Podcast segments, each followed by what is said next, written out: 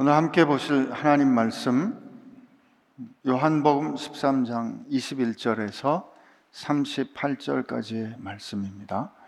우리 함께 받들어 읽습니다. 예수께서 이 말씀을 하시고 심령이 괴로워 증언하여 이르시되 내가 진실로 진실로 너희에게 이르노니 너희 중 하나가 나를 팔리라 하시니 제자들이 서로 보며 누구에게 대하여 말씀하시는지 의심하더라. 예수의 제자 중 하나 곧 그가 사랑하시는 자가 예수의 품에 의지하여 누웠는지라. 시몬 베드로가 머릿짓을 하여 말하되 말씀하신 자가 누구인지 말하라 하니 그가 예수의 가슴에 그대로 의지하여 말하되 주여 누구니까? 예수께서 대답하시되 내가 떡 학은 종각을 적셔다 주는 자가 그니라 하시고 곧 한 조각을 적셔서 바로 시몬의 아들 유다에게 주시니 조각을 받은 후 곧 사탄이 그 속에 들어간지라 이에 예수께서 유다에게 이르시되 내가 하는 일을 속히 하라 하시니 이 말씀을 무슨 뜻으로 하셨는지 그 앉은 자 중에 아는 자가 없고 어떤 이들은 유다가 돈꾀를 맡았으므로 명절에 우리가 쓸 물건을 사라 하시는지 혹은 가난한 자들에게 무엇을 주라 하시는 줄로 생각하였더라. 유다가 그 조각을 받고 곧 나가니 밤이러라 그가 나간 후에 예수께서 이르시되 지금 인자가 영광을 받았고 하나님도 인자로 말미암아 영광을 받으셨도다. 만일 하나님이 그로 말미암아 영광을 받으셨으면 하나님도 자기로 말미암아 그에게 영광을 주시리니 곧 주시리라. 작은 자들아 내가 아직 잠시 너희와 함께 있겠노라. 너희가 나를 찾을 것이나 일찍이 내가 유대인들에게 너희가 내가 가는 곳에 올 수 없다고 말한 것과 같이 지금 너희에게도 이르노라. 새 생명을 너희에게 주노니 서로 사랑하라. 내가 너희를 사랑한 것 같이 너희도 서로 사랑하라. 너희가 서로 사랑하면 이로써 모든 사람이 너희가 내 제자인 줄 알리라 시몬인 베드로가 이르되 주여 어디로 가시나이까? 예수께서 대답하시되 내가 가는 곳에 내가 지금은 따라올 수 없으나 후에는 따라오리라. 베드로가 이르되 주여 내가 지금은 어찌하여 따라갈 수 없나이까? 주를 위하여 내 목숨을 버리겠나이다. 예수께서 대답하시되 내가 나를 위하여 내 목숨을 버리겠느냐? 내가 진실로 진실로 내게 이르노니 다 굴기 전에 내가 세 번 나를 부인하리라. 아멘. 주님 감사합니다. 오늘 또 우리에게 어, 귀한 은혜 허락하여 주시고 또 우리를 향한 주님의 사랑이 무엇인지 알게 해 주셔서 감사합니다. 주님 살아가는 가운데 우리가 정말 무슨 일을 할 수 있을까 싶을 때가 있습니다. 그러나 그때 우리가 서로 사랑하는 것이 바로 우리가 주님의 제자인 것을 확인하는 유일한 길이라는 말씀 주셨으니 오늘 깨달아 순종하는 저희들 되게 하여 주옵소서 예수님의 이름으로 기도합니다. 아멘. 배반의 현실 앞에서 힘들지 않은 사람들은 없을 겁니다. 예수님이 우리 13장 시작할 때 어, 자기 사람들을 사랑하시되 끝까지 사랑하셨다 하셨습니다. 그 끝까지라는 것은 시간적으로도 충만한 분량이지만 그들에게 어, 주시는 사랑의 분량이 충만하다는 거죠. 우리는 이미 알죠. 그 예수께서 우리에게 주신 그 사랑의 충만한 분량이란 그의 생명을 우리에게 내어 주신 것이었습니다. 그렇게 사랑했는데 잠시 후에 이 제자들은 이 제자 중에 하나는 예수님을 팔 것이고 18절부터 나와 함께 밥을 먹던 자가 그 발뒤꿈치를 내게 들 것이다 말씀하셨잖아요. 하나는 이제 사단에게 자기 생명을 내어주고 자기를 팔 것이고 그렇지 않은 제자들조차 곧 예수님을 부인하고 모른다 하고 심지어 저주하고 다 도망가게 될 겁니다. 그런 상황에 있을 때 마음이 흔들리지 않을 사람이 어디 있겠어요? 오늘 읽은 이 첫 번째 말씀, 예수께서 이 말씀을 하시고라는 말은 앞에 그 말씀들을 하신 다음에 심령이 괴롭다 이렇게 말씀 하십니다. 이때 그 심령은 예수님의 영혼을 말하는데 심령이 괴로웠다 하는 이 다라소라는 이 단어는 진탕되다, 흔들린다, 요동친다는 거예요. 살면서 그런 경험 해보시죠. 너무너무 속상해서 그냥 마음이 막 격동되는 거예요. 흔들리고 진정할 수 없는 거죠. 그럴 때 우리 대개 어떻게 됩니까? 손발이 떨리고 진땀이 나고 정말 입술도 떨리고 하는 그런 때가 되는 거죠. 예수님께서 지금 그렇게 되셨다는 거예요. 그때 예수님이 그 심령이 괴롭도록 그렇게 진탕되고 흔들리는 그때에 그 다음에 예수님께서 하신 것이 증언하신 겁니다. 우리는 그냥 이게 쭉 진행이 돼서 심령이 괴로워 증언하여 이르시되 이렇게 되어 있지만 어, 헬라어 성경에 보면 그의 영혼이 괴로우셨다. 컴마. 그리고 그러므로 증언하여 이루셨다. 이렇게 말하는 거죠. 여러분, 우리가 인생을 살면서 힘들고 어렵고 도대체 어떻게 이런 일이 일어날 수 있을까 하는 그때 우리가 해야 되는 정신 차리고 해야 되는 일은 현실을 직시하는 겁니다. 이 증언하기 위해서는 있는 그대로를 바로 바라봐야 돼요. 예수님께서 일어날 일에 대해서 그리고 이 일을 통하여 이루실 하나님의 뜻에 대하여 증언하셨다. 마르투레오 증언하셨다. 힘들고 어려울 때 우리가 정신 차려야 정신 차리고 우리가 해야 될 일은 증언하는 겁니다. 그래, 지금 현실이 이런데, 지금 현실이 이렇게 어려운데, 지금 일어나는 상황 가운데 하나님께서 원하시는 것이 무엇인가를 선언해야 하는 거죠. 예수님 말씀하십니다. 내가 진실로 진실로 너희에게 이르노니 너희 중 하나가 나를 팔리라. 사실 우리 중 누구도 원하는 현실이 아니에요. 할 수만 있다면 피하고 싶은 현실이에요. 할 수만 있다면 이게 가능하기만 한다면 부정하고 싶은, 외면하고 싶은 일이에요. 그러나 예수님은 직시하고 증언하십니다. 진실로 진실로 너에게 이르노니 너희 중 하나가 나를 팔 것이다. 그랬더니 제자들이 22절에 제자들이 서로 보며 누구에게 대하여 말씀하시는지 의심하였더라. 아, 저는 이 말씀 보는데 탁 제가 여기서 보이는 거예요. 너희 중 하나가 나를 팔리라 하시니까 제자들이 이제 서로를 바라보는 거죠. 의심하면서 너 요즘 어째 하는 게 좀 이상하더라. 너 요즘 예배도 늦게 나오고 너 요즘 정 같지 않더라. 너 그때 말하는 게 말이야. 나한테 와가지고, 야, 우리 선생님 왜 저러셔? 너 그때 그렇게 말했는데, 너 의심스럽다. 하여튼,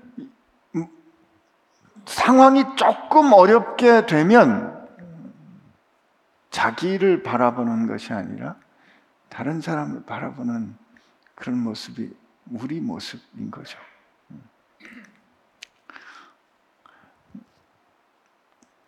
성경 말씀 보면서 제자들이 서로 보면 누구에게 대하여 말씀하시는지 의심하는 그 모습이 우리 모습입니다. 당신 모습입니다. 제 모습입니다. 이렇게 말하면 아, 불편하시죠? 네, 괜찮아요. 우리가 저 문제를 해결하기 위해서는 내 문제가 뭔지 솔직하게 빨리 인정하는 게 출발입니다. 그분은 우리를 사랑하시는 그분은 그런 우리를 알고 계시기 때문에 괜찮아요. 인정하셔도 됩니다. 근데 이런 상황이 얼마나 어, 당황스러웠겠어요. 지금 예수님하고 같이 그 6월절 식사를 하는데 그 뒤에 이어지는 이어지는 그 대화와 예수님이 사랑하시는 제자들 사이에 그, 그 채비, 그, 그때 어떤 상태로 계셨는지를 보면 지금 이 식사는 굉장히 그 친밀한 제자들 사이와 제자들과 예수님 사이에 매우 친밀한 그런 식사예요. 그리고 좀 전에 예수님께서 제자들의 발을 씻어 주셨잖아요.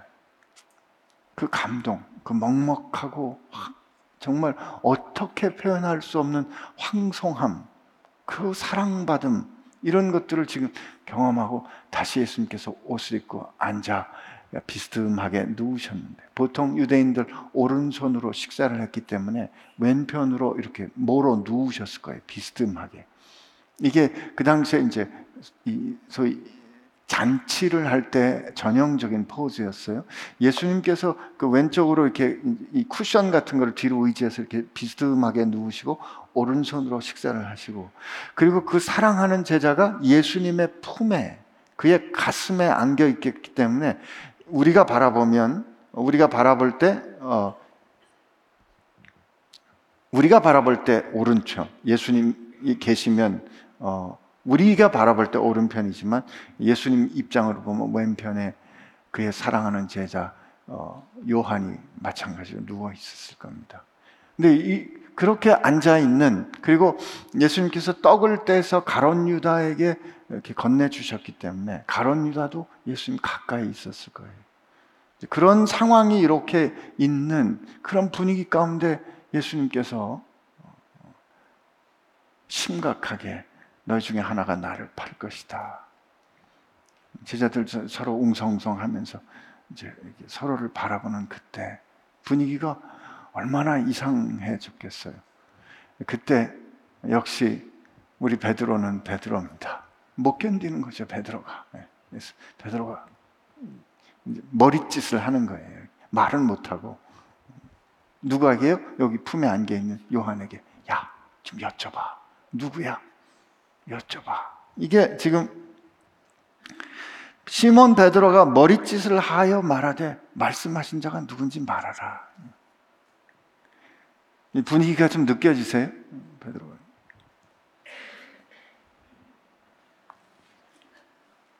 그랬더니 요한이 이렇게 있다가 예수, 예수님 옆에 이렇게 있다가 이렇게 이렇게 좀 상상력이 필요해요. 예수님 옆에 이렇게 있다가 이렇게 예수님 품에 이렇게 더 가까이 안기는 거죠. 크게 말했을까요? 아니죠. 예수님, 그 말씀하신 사람이 누구예요? 예수님 말씀하십니다. 내가 떡을 주는 사람이 그다. 그리고 아, 누구에게 떡을 줄지 모르죠. 예수님께서 떡을 대서 가론 유다에게 주십니다. 그리고 그때는 어, 이제 베드로가 이렇게 해서 이제 요한이 알아듣고 요한이 알아듣고 예수님 누굽니까? 음, 예수님도 작은 목소리로 하셨을 것 같아요. 내가 떡을 주는 사람이다. 그리고 예수님이 떡을 어, 올리브 오일이나 혹은 과일 잼 같은 거에 이제 찍어가지고 혹은 고기를 조금 담아가지고 한 조각해서 그게 주는데 손이 닿는 거리에 그러니까 지근 거리에 있었으니까 가론 유다도 예수님의 측근 같이 행동한 거예요. 돈깨를 맡았잖아요. 그래서 예수님이 하신 말씀이 내가 하려는 일을 속히 하라. 여기 보면 그때는 그 요 가론 유다에게 이 떡을 주시면서 하시는 말씀은 모든 사람들이 다 들었을 것 같아요. 26절에 어, 내가 떡 한 조각을 적셔다 주는 자가 그야 라고 말씀하시고 가론 유다에게 주시면서 어, 예수님께서 뭐라고 말씀하시면서 내가 하는 일을 속히 하라. 그 다음 28절, 29절에 보면 예수님께서 왜 저 말을 하셨는지 어, 제자들이 잘 몰랐다 하는 설명을 보면 다 들리게 하신 것 같아요. 그랬더니 가론 유다가 그 떡을 받자마자 바깥으로 나갑니다. 그거를 바라보는 요한이 얼마나 당황했을까. 그, 그걸 바라보면서 요한이 뭘 했다라는 언급이 없어요. 근데 일의 전개로 볼 때 그냥 순식간에 일어난 거죠. 예수님 누굽니까? 떡을 주는 사람이야? 떡을 떼서 예수님 주고 유다야, 네가 하려는 일을 속히 하라. 받아가지고 나가는 거죠. 근데 저가 왜 나갔을까 하는 그 왜 나갔을까는 보면 어, 이, 이 말씀을 무슨 뜻으로 하셨는지 그 앉은 자 중에 아는 이가 없고 요한을 보면서 네, 어떤 이들은 유다가 돈깨를 맡았으므로 명절에 우리가 명절이란 6월절이죠. 우리가 쓸 물건을 사라 하셨는가? 혹은 그 즈음에 이런 명절에서 가난한 사람들에게 이렇게 선행을 하는 그런 일을 하라고 하셨는가? 그렇게 생각하면서 유다는 나갔다는 거죠. 유다를 바라본 게.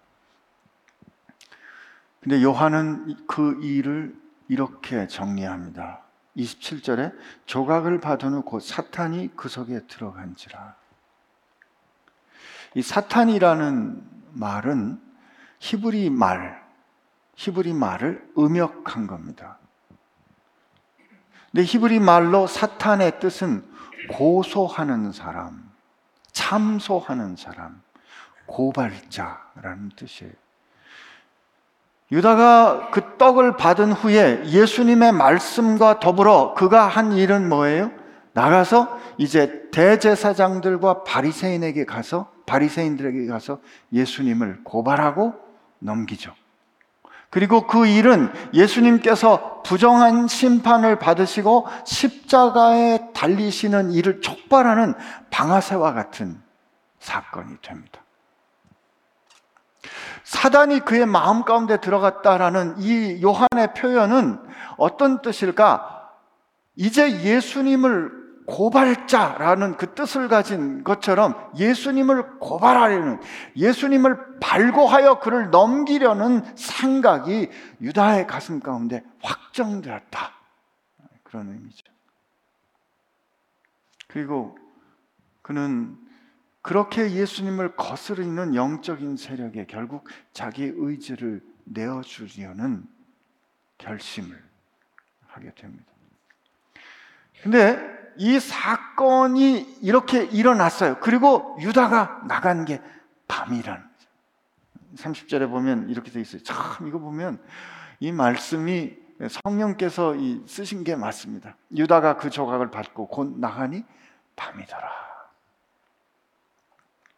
여러분 지금 이게 6월절과 더불어서 일어나고 있는 사건이잖아요. 예수님은 우리로 하여금 이제 완전한 6월절 출애굽의 사건을 이루도록 하시고 그 완전한 이 첫 번째 출애굽을 할 때 그때 일어났던 6월절 그때 사건 기억하시죠? 6월절이 될 때 하나님께서 그 사자를 보내어 장자를 치시는 심판을 애굽 전역에 행하시는데 그때 어린 양의 피가 문설주와 그 인방에 발린 그 공간 안에 있는 사람들은 하나님의 사자의 심판이 넘어갑니다. 예수님과 더불어 그와 함께 있는 사람들은 마치 흑암이 애굽 땅을 덮을 때 고센 땅에만 빛이 있었던 것처럼 예수님과 함께 더불어 있었던 그들은 빛 가운데 거하는 것이지만 그를 떠난 유다가 나가는 것은 패망과 멸망과 죽음이 기다리는 밤이었던 거죠. 유다가 나갔는데 밤인 거예요. 영화로 봐도 참 기가 막힌 연출입니다. 상황은 너무너무 어처구니 없이 흘러가는 것 같아요. 유다는 예수님을 팔려나가고 우리 어리버리하고 멍청한 제자들은 무슨 일인지 모르면서 누가 복음의 증언에 의하면 그때 누가 서로 큰 발을 놓고 다투는 이 상황 말이에요. 잠시 뒤에 예수님이 끌려가시면 모두 다 예수님을 부인하고 잡혀가 아, 도망가는 그 상황. 그런데 그 상황을 향하여 예수님께서 이렇게 말씀하십니다. 31절에 그가 나간 후에 예수께서 이르시되 이제 예수님을 팔 자들이 나가고 이제 예수와 더불어 결국 마침내 예수의 이름으로 살고 예수의 이름으로 죽어 예수님의 말씀이 이끄는 그 마지막 자리 충만한 그 자리까지 갈 그 사람들이 남아 있는 그때 그들에게 말씀하십니다. 지금 인자가 영광을 받았고 하나님도 인자로 말미암아 영광을 받으셨도다. 만일 하나님이 그로 말미암아 영광을 받으셨으면 하나님도 자기로 말미암아 그에게 영광을 주시니 곧 주시리라. 여기에 예수님은 이 말씀에 영광을 받았다라는 혹은 영광스럽게 하신다라는 단어를 다섯 번이나 쓰세요. 지금 상황을 보면 예수님께서 그 함께 3년을 다녔던 사람으로부터 배반을 당하고 그리고 그들로 그, 그 나머지 제자들도 예수님을 버릴 것과 같은 이런 상황, 최악의 상황인 것 같은데 가장 어렵고 심령이 격동되는 그 상황인데 예수님 뭐라고 선언하시냐면 인자가 지금 영광을 받았고 인자가 하나님도 인자로 말미암아 영광을 받으셨고 하나님이 인자로 말미암아 영광을 받으셨으면 하나님도 그로 말미암아 그 하나님은 그 인자 안에서 하나님은 그 안에서 그에게 그 하나님 안에서 그에게 영광을 주실 터인데 곧 주실 것이다라는 이 놀라운 선언을 하시는 거예요. 요한복음에서 영광을 받는다는 것은 예수님께서 십자가를 지시는 것을 뜻합니다. 예수님께서 어, 종려주일에 예루, 어, 예루살렘에 입성하시면서 이제 드디어 인자가 영광을 받을 때가 되었다. 십자가를 지실 때가 되었다. 주님께서 우리에게 보여주시는 영광이란 말이죠. 영광이란 무엇이냐면 하나님의 뜻이 온전히 성취되는 것이 영광이에요.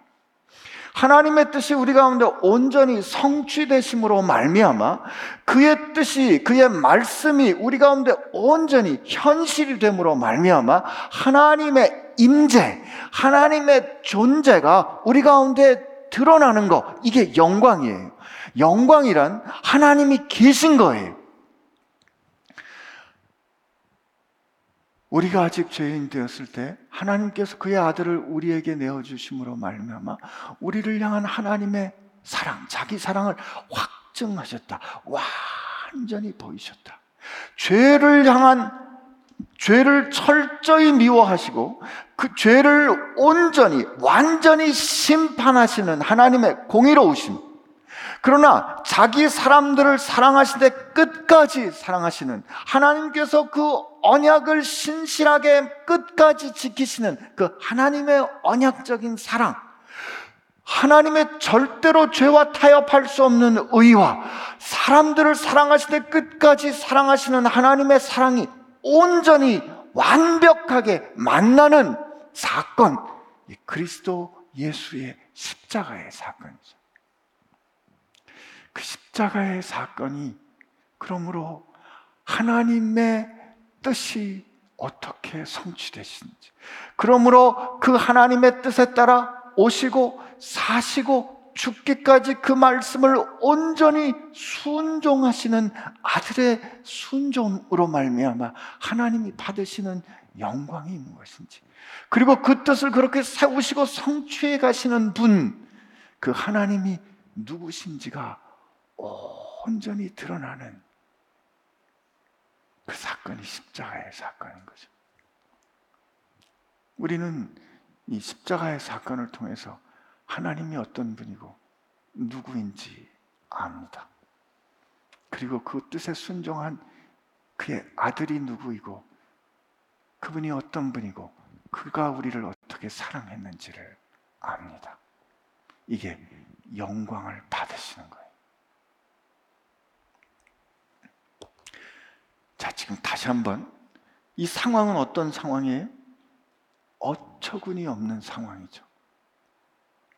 사랑하는 자가 배반하고 사랑하는 자가 자기를 저주하고 떠나는 것 같은 모든 것이 산산이 깨어지는 것과 같은 상황인데 그 상황을 향하여 예수 그 상황을 향하여 예수님 뭐라고 말씀하시는 거예요?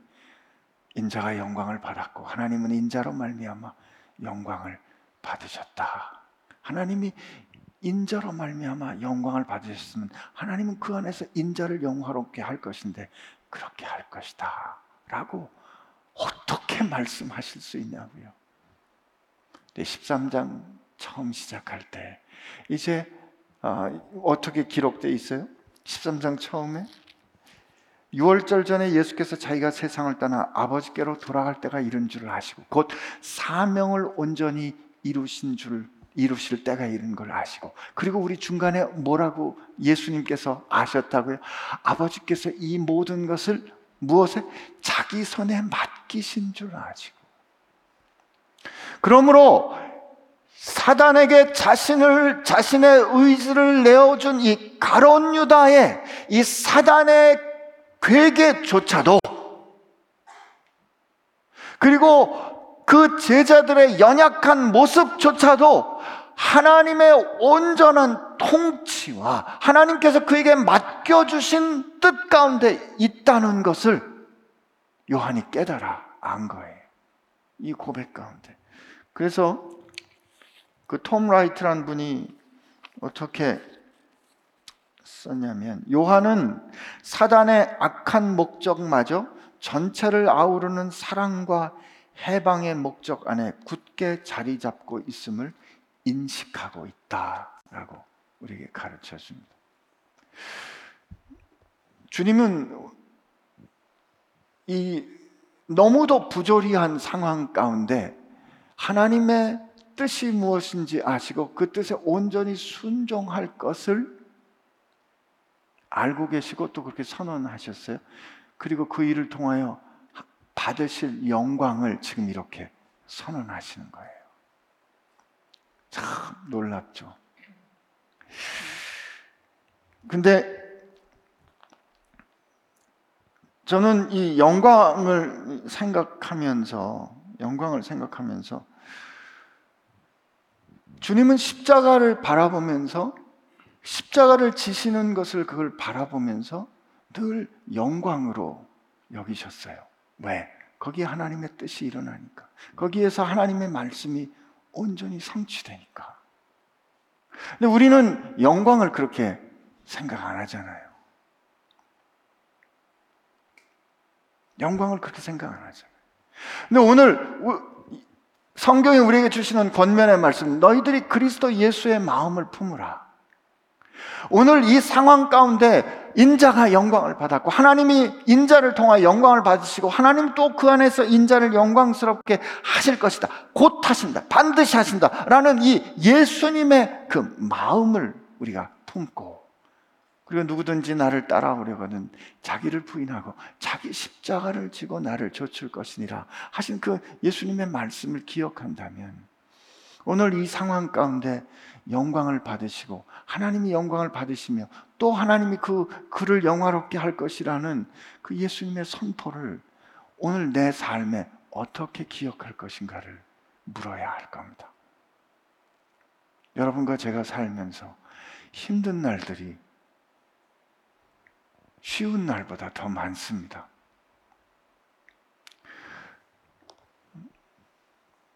하나님 이게 하나님 뜻인 것 같아요.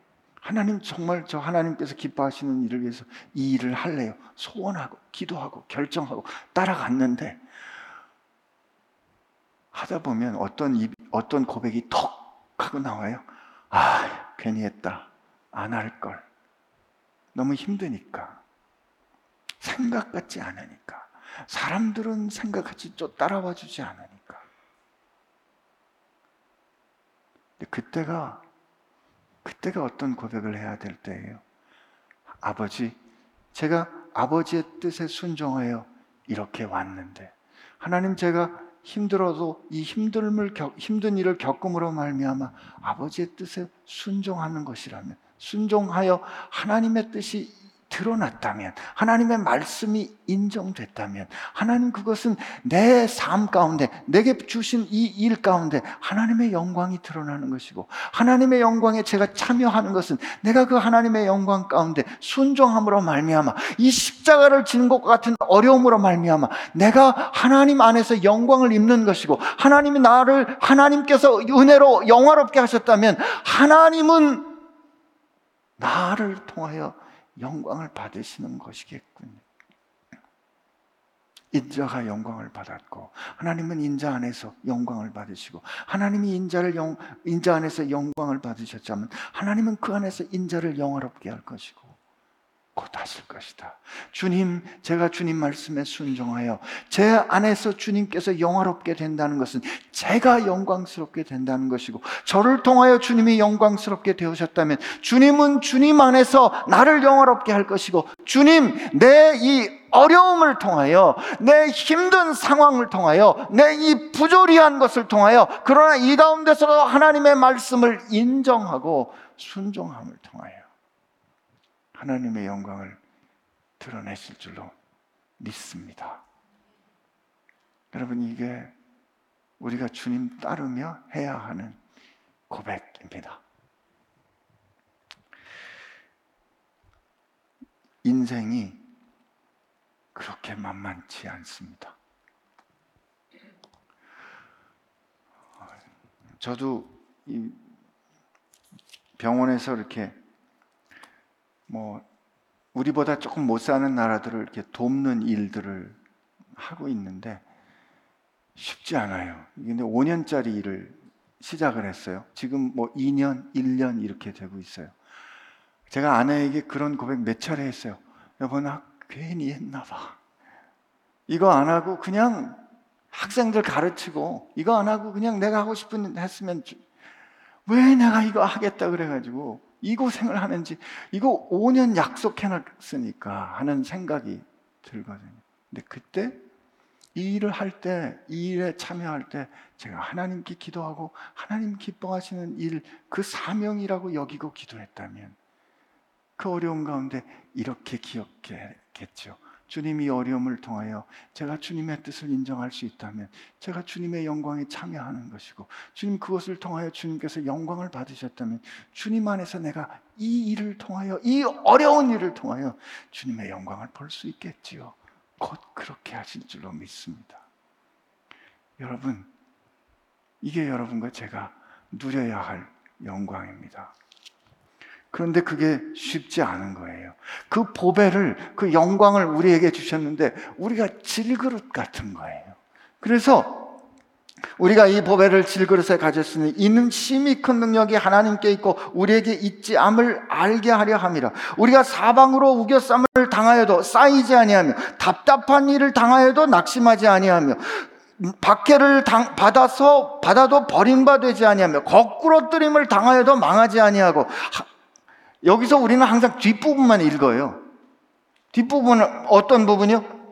쌓이지 않고 낙심하지 않고 버림받지 않고 망하지 않는다. 그럼 근데 그런 일들, 그런 영광을 경험하는 현실은 보고 싶지 않은 거예요. 근데 이 조건이 뭐냐면 우겨쌈을 당하고 답답한 일을 당하고 박해를 받아 버림받고 거꾸로 끊임을 당하는 현실. 그래서 이 질그릇 같은 내 인생이 상처를 받아 깨지는 현실이 일어난다 이거죠. 근데 그 질그릇 같은 내 이 그릇이 깨질 때 그 안에 담긴 예수라는 보배가 울컥 울컥 하고 흘러나오는 이 영광을 기억해야 합니다. 그러므로 그가 마지막에 우리가 항상 예수의 죽음을 몸에 짊어짐은 예수의 생명이 우리 몸에 나타나게 하려 함이라. 하나님은 십자가를 통해서 하나님의 영광이 무엇인지 우리에게 완전하게 보이셨다면 여러분과 제가 인생을 살면서 어려운 일을 겪을 때 누구든지 나를 따르려거든 자기를 부인하고 자기를 십자가를 지고 나를 좇을 것이니라. 하나님, 이 십자가 같은데 제게 보이실 영광이 무엇일까요? 이렇게 여쭙는 저와 여러분 되시기를 축복합니다. 예수님께서 이 말씀을 하시면서 뭐라고 말씀하시냐면 작은 자들아 이 선언, 영광의 선언을 하신 다음에 작은 자들아 이게 할라어는 테크니아 이런 뭐 얘들아 아이들아 이런 뜻이에요 얘들아 아버지 같이 어머니 같이 이렇게 불러요. 내가 잠, 아직 잠시 너희와 함께 있겠노라. 너희가 나를 찾을 것이나 일찍이 내가 유대인들에게 너희는 내가 있는 곳에 올 수 없다고 말한 것 같이 지금 너희에게도 이르노라. 이 말은 무슨 뜻이냐면 얘들아, 내가 이제 잠시 너희하고 있다가 내가 떠날 터인데 내가 전에 유대인들에게 내가 가는 곳에 너희가 오지 못할 것이다. 라고 말한 것처럼 너희도 지금은 오지 못할 거야.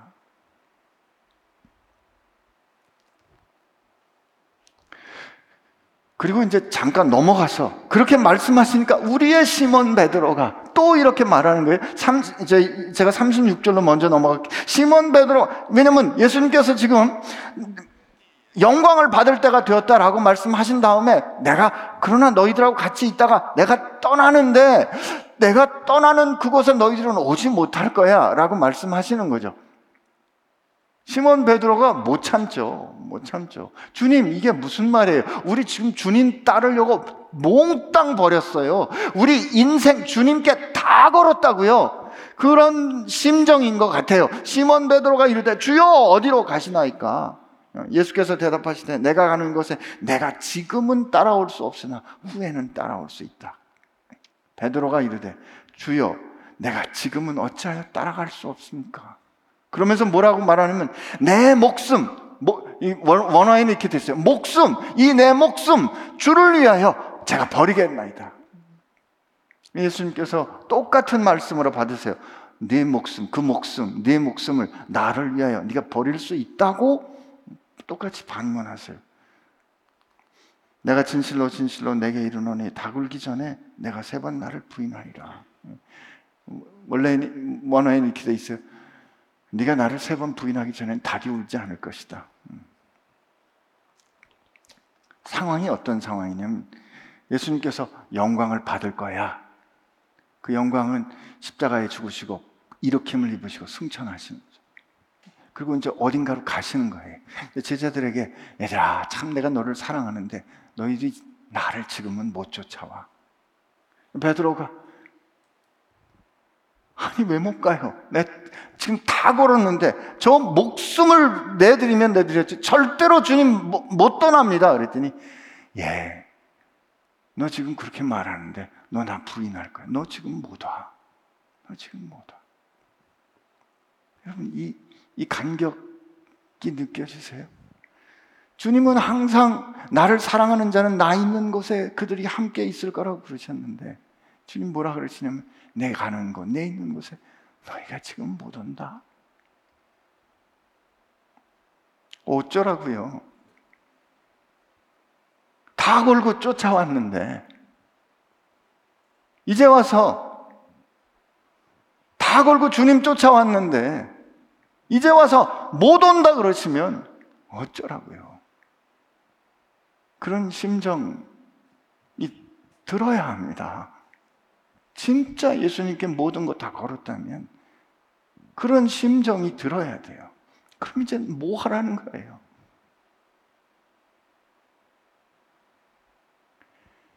그때 주님이 그때 주님이 우리가 할 일을 가르쳐 주신 거예요. 지금은 뭐다? 지금 뭐다? 그 대신 말이야. 너희들이 할 일을 가르쳐 줄게.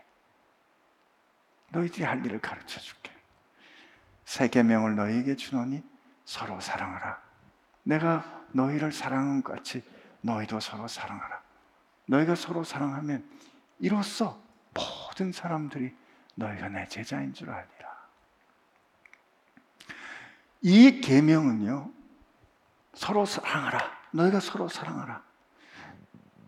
어, 서로 사랑하라는 말씀은 이미 그 전에 예수님께서 하나님께서 주셨어요. 내 이웃을 내 몸, 하나님을 사랑, 목숨을 다해 사랑하고 내 이웃을 내 몸과 같이 사랑하라. 이미 예수님께서 어, 이 모세를 통하여 주셨다고요. 그러나 예수님께서 이, 이 세계명을 주시는 이 세계명이라고 하신 이유는 조건이 다르기 때문에 그래요. 너에게 사랑하는데 어떻게 내가 너희를 사랑한 것 같이 사랑하라는 거죠. 이 상황이 어떤 상황이에요? 내가 지금 너희를 떠날 건데 너희는 지금 못 와. 주님 그럼 뭐 하라고요? 못 가는 동안 뭐 하라고요? 서로 사랑해. 서로 사랑해. 서로 사랑해.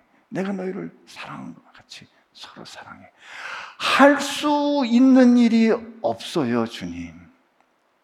주님, 이제 더 이상 아무것도 할 수 없어요. 뭘 하면 좋단 말이에요. 라고 느껴지는 그 상황에서 주님께서 우리에게 주시는 한 가지 계명은 내게 맡겨준 그 사람을 사랑하라. 그러면 넌 내 제자야.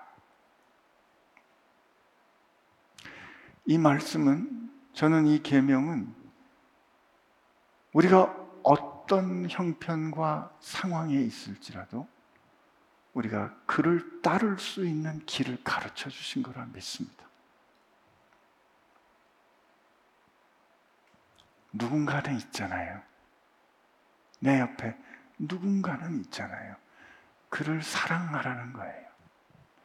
예수님께서 말씀하신 예수 믿는 사람으로 사는 것은 저는 이 말씀을 볼 때 그런 어, 이미지가 상상이 됐어요. 주일이 되면 우리가 이렇게 모입니다. 예수의 이름으로 모여요. 그리고 그 다음 주일이 되면 또 모여요. 이때 우리 여러 가지로 확인합니다. 아, 예수님 말씀도 기억하고 어떻게 살아야지 다시 한번 생각하고 그의 이름을 고백하고 근데 살면서는 그렇게 잘 못해요. 그죠? 그러니까 이, 이 주일과 주일 사이에 나머지 6일 동안 살아가는 그 24시간 살아가는 그 모든 날들 가운데 하나님은 뭐 하라고 그러신 거냐면 사랑하라는 거예요. 누군가를. 그때 그 사랑하는 게 내가 이렇게 사랑해야 예수님께 보상을 받지. 내가 이렇게 계명을 지켜야 순종해야 내가 나중에 그의 그에게 뭔가 칭찬을 받지. 이런 생각에서 하는 게 아니죠. 이건 거래입니다. 보상을 위한 거래예요. 사랑함으로 내가 너희를 사랑한 것 같이 너희도 서로 사랑하라는 그거는 우리 삶에 어떻게 드러나는 것일까? 예수님이 나를 사랑하신 것처럼 나도 예수님을 사랑하는 거라면 그러면 그건 어떤 거냐면 그분처럼 말하고 싶고 그분처럼 생각하고 싶고 그분처럼 결정하고 싶고 그분처럼 행동하고 싶고 그분처럼 살고 싶고 그분처럼 죽고 싶은 거예요. 그러니 그가 하신 말씀을 알아야지. 그래서 우리 성경 읽는 거예요. 그래서 우리 그의 말씀을 읽는 거예요. 예수님께서 저 요한복음에 이렇게 돼 있어요. 요한복음 14장 21절에 보면 나의 계명을 지키는 자라야 나를 사랑하는 자니 나를 사랑하는 자는 내 아버지께 사랑을 받을 것이요 나도 그를 사랑하여 그에게 나를 나타내실 것이라. 사랑 예수님을 사랑하면 예수님께서 하고 싶은 예수님께서 하시는 말씀 이 상황에서 예수님은 어떻게 말씀하셨을까? 이 상황에서 나를 사랑하신 예수님은 어떻게 결정하셨을까? 이 상황에서 예수님은 어떻게 행동하셨을까? 이게 그의 이름으로 살고 그의 이름으로 죽고 그를 사랑하는 사람들인 거죠. 누군가를 대할 때 우리는 그를 바라볼 때 나를 바라보신 예수님을 바라보고 살려고 하는 거예요. 우리 힘으로 안 됩니다. 우리 힘으로 안 돼요. 그래서 이때부터 지금 이 요한복음 13장 31절부터 시작되는 그리고 17장까지 시작되는 그 기도를 포함한 거를 예수님께서 헤어지시면서 주시는 말씀 그래서 farewell discourse 이별 강화 혹은 다락방에서 하신 말씀이기 때문에 다락방 강화 이렇게 말씀하세요. 근데 이 말씀을 하신 다음에 이 계명을 주신 다음에 우리로 그 계명을 지킬 수 있도록 다른 약속을 해 주세요. 너희를 돕는 성령을 보내겠다. 보세요. 베드로 베드로 진짜 예수님의 그 말씀대로 예수님께서 미리 워닝도 다 하셨어요. 너 나 부인할 거다. 이 다 답도 가르쳐 주신 세상에 어쩌면 그대로 순전하게 순종해서 싹 세 번 부인하잖아요. 칼 앞에서 그랬어요. 아닙니다. 계집종의 말 앞에서 그냥 형편없이 무, 무너졌잖아요. 근데 그런 그를 향하여 예수님께서 다시 세 번을 사랑할 수, 세 번 부인한 베드로에게 세 번을 사랑할 수 있는 기회를 주시고, 그리고 약속한 대로 성령이 임하셨을 때 그들은 그렇게 약하고 연약했던 예수님의 계신 곳, 말씀이 있는 곳에 예수님이 계신데 그 말씀을 쫓아가지 못했던 그들은 결국 어떻게 됩니까? 말씀이 이끄는 대로 말씀이 가자는 그 자리까지 그 말씀을 위해서 예수의 이름으로 살다가 예수의 이름으로 예수의 이름 때문에 핍박받는 사람이라 인정받는 것을 기뻐하는 사람이 됩니다. 사도행전에 보면 그들이 어떤 지경으로 변했는지를 우리에게 소개해 주는데요. 사도행전에 그들이 핍박을 많이 받을 때 그, 어, 그들이 이렇게 고백을 합니다. 사, 어, 사도행전 5장인데요. 음, 음. 사도행전 5장 41절에 보면 사도들은 이제 막 채찍을 맞고 능욕을 받고 그랬어요. 사도들은 그 이름을 위하여 능욕받는 일에 합당한 자로 역임을 받은 것을 기뻐했어요. 그 거기까지 가게 된 거예요. 그래서 이때 이 베드로는 나중에 그 베드로 전서에 그가 이렇게 고백을 합니다. 너희는 그를 죽은 자 가운데서 살리시고 영광을 주신 하나님을 그리스도로 말미암아 믿는 사람들이 되었으니 믿는 자니 너희 믿음과 소망이 하나님께 있게 하셨는지라 너희가 진리를 순종함으로 너희 영혼을 깨끗하게 하여 거짓이 없이 형제를 사랑하기에 이르렀으니 마음으로 뜨겁게 서로 사랑하라. 이때 이 말씀을 듣고 같이 그 자리에 있었던 예수님의 사랑받는 제자 요한은 요한 1서에 이렇게 씁니다. 사랑하는 자들아 우리가 서로 사랑하자. 사랑은 하나님께 속한 것이니 사랑하는 자마다 하나님께로부터 나서 하나님을 알고 사랑하지 아니하는 자는 하나님을 알지 못하나니 이는 하나님은 사랑이십니다. 하나님의 사랑이 우리에게 이렇게 나타난 바 되었으니 하나님이 자기의 독생자를 세상에 보내심은 그로 말미암아 우리를 살리려 하심이라. 사랑은 여기 있으니 우리가 하나님을 사랑한 것이 아니요 하나님이 우리를 사랑하사 우리 죄를 속하기 위하여 화목제물로 그 아들을 보내셨습니다. 사랑하는 자들아 하나님 우리를 이같이 우리를 사랑하셨은즉 우리도 서로 사랑하는 것이 마땅하도다. 예수님께서 제자들에게 말씀하십니다. 내가 지금 가 는데 너희들 모두 와. 지금은 못 와. 근데 이, 이 그 가운데 말이야. 너희들이 할 일을 가르쳐 줄게. 서로 사랑하거라. 근데 그 사랑하는 것이 내 계명을 지키는 것이고 내 계명을 지키는 것이 때로 십자가 지는 것 같을 거야. 그러나 기억하거라.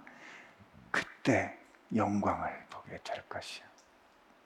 여러분 우리가 나눌 사랑, 우리가 누릴 사랑은 교회에 모일 때 그리스도인들끼리만 하는 사랑은 진짜 사랑이 아닙니다.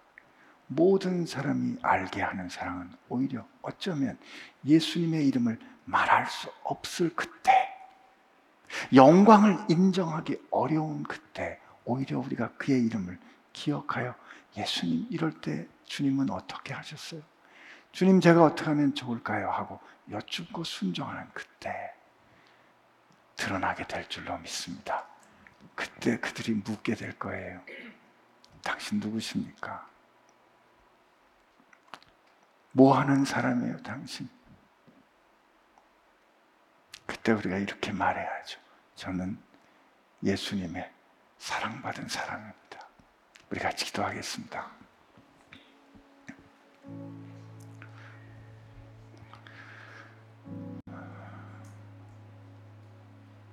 하나님, 우리가 주님 따라가는 주님 계신 그곳에 갈 수 있는 한 가지 길이 예수님이 우리를 사랑하셨듯 서로 사랑하는 것이라 하셨는데 하나님 우리가 주의 사랑을 알지 못하면 어찌 사랑을 알 수 있을까요?